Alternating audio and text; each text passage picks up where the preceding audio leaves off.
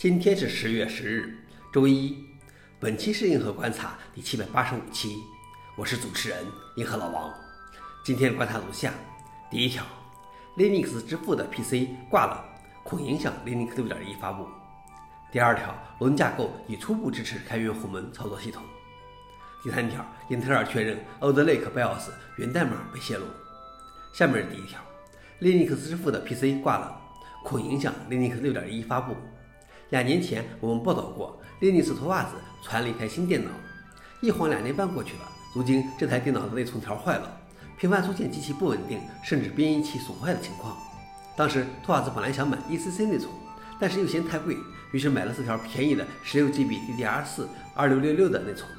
目前，托袜子使用他外出携带的 MacBook Pro 工作，但是拖慢了他的工作进度。他说：“我正在我的笔记本电脑上进行合并，非常缓慢。”同时在等待新的 ECC 内存条的到来。消息来源：Register。老王点评：谁能想到整个 Linux 世界的进步瓶颈就卡在几条内存上呢？第二条是龙架构已初步支持开源鸿蒙操作系统。龙芯中科宣布，开源鸿蒙 Open Harmony 操作系统与龙芯 2K0500 开发版完成适配验证。龙架构 l a n c h 平台对于开源鸿蒙已形成初步支持。龙芯 2K 零五零零是基于六十四位 LA 二六四处理器核设计的高级程度处理器芯片。该芯片主要面向公共互联网应用、打印终端、BMC 等应用场景。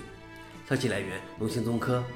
老王点评：这对于龙芯和鸿蒙都是一小步，但是或许会带来更多想象空间。最后一条是英特尔确认 Alder Lake BIOS 源代码被泄露。英特尔 Alder Lake BIOS 源代码被泄露到 Fortran 和 GitHub。这个六 GB 的文件包含用于构建和优化 BIOS UEFI 镜像的工具和代码，但英特尔不认为这泄露了任何新的安全漏洞。英特尔称，这段代码属于我们的端路器项目中的漏洞赏金计划，我们鼓励任何可能发现潜在漏洞的研究人员通过该计划告知我们。消息来源：汤姆斯·哈德威尔。老王点评：这件事或许没有英特尔说的那么轻描淡写。如果真的无关紧要，何不开源呢？想了解视频的详情，请访问随附链接。好了，以上就是今天的硬核观察，谢谢大家，我们明天见。